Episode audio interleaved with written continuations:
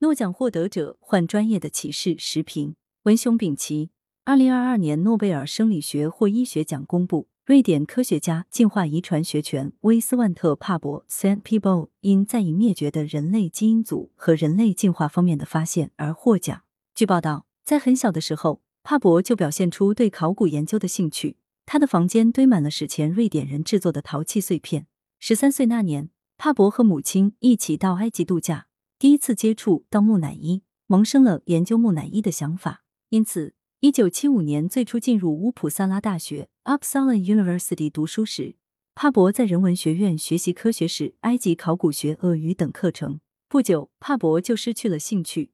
两年之后，他转向医学，之后又读了一个分子遗传学的博士学位。如果不是转向医学，学考古的帕博恐怕不会想到用 DNA 技术去研究古人类。这和二零一二年诺贝尔生理学奖或是医学奖获得者约翰·格登的经历有点像。约翰·格登上大学时读的是牛津大学古典文学专业，但对该专业不感兴趣，遂转到生物专业。这两名诺奖获得者的转专业经历告诉我们要给大学生重新认识自己、选择自己感兴趣专业的机会。兴趣会驱动学生成为专业领域的优秀人才、拔尖人才。帕博和格登都在大学期间换了专业。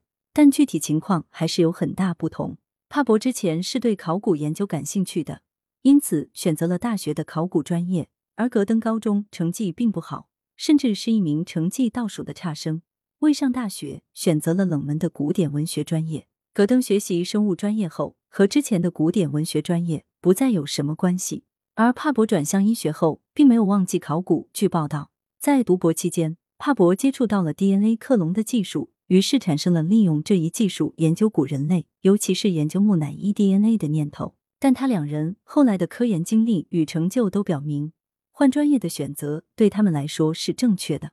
尤其是帕博，从考古到医学，再把医学中的 DNA 技术用到考古之中，这可以说是换专业学科交叉的典范。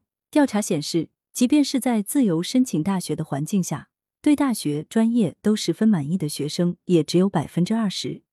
有的学生是从被录取角度申请自己并不喜欢的专业，还有的学生是在进大学后进一步探索，发现自己的兴趣，对于原来的专业不感兴趣。基于此，国外大学大都允许学生根据自己的兴趣能力再选专业。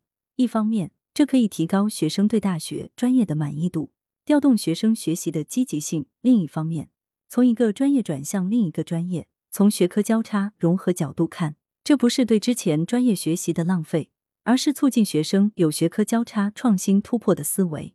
过去二十年来，我国不少高校也推出了转专业政策，但转专业的比例最多不超过百分之三十，有的只有百分之五。鉴于转专业资源有限，高校对申请转专业的同学提出了 GPA 学绩点的要求，只有原专业学得不错的学生才有资格申请转专业。因此，一个对原专业不感兴趣。专业成绩不好的学生就很难转专业成功。另外，有的学生申请转专业，依据的也不是自己的兴趣，而是追逐从冷门专业转向热门专业。对此，我国高校应该创造条件，给更多学生申请转专业的机会。要从重视学生兴趣发展出发，让学生选择适合自己的专业。这也要求高校办好所有专业，不要存在好专业、差专业之分。当前设置转专业的门槛要求。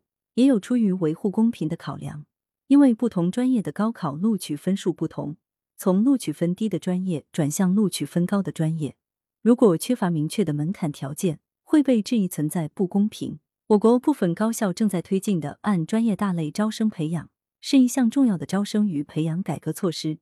通过专业大类平台的培养，可以让学生拥有更宽厚、复合的知识结构，有利于培养学生成为学科知识交叉的创新人才。但是，对于按专业大类招生培养，有的学生和家长却质疑，学校是把冷门专业与热门专业混在一起打包招生。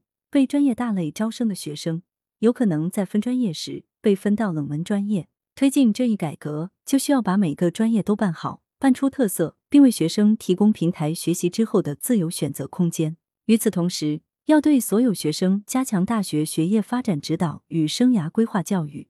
引导学生正确认识大学专业，以及认识自己。我国不少学生并不能清晰地说出自身的学科兴趣、专业兴趣与职业兴趣，对大学和专业的了解也颇为片面。这需要高校重视对学生的教育引导，让他们在大学期间更全面地了解大学、专业与自己，树立适合自己的学业与人生发展目标。我国教育部门要求各高校都要给学生配备学业导师，其目的就是加强对学生的学业发展指导与生涯教育。作者是知名教育学者。羊城晚报时评投稿邮箱：wbspycwb 点 com。来源：羊城晚报羊城派。责编：张琪、王俊杰。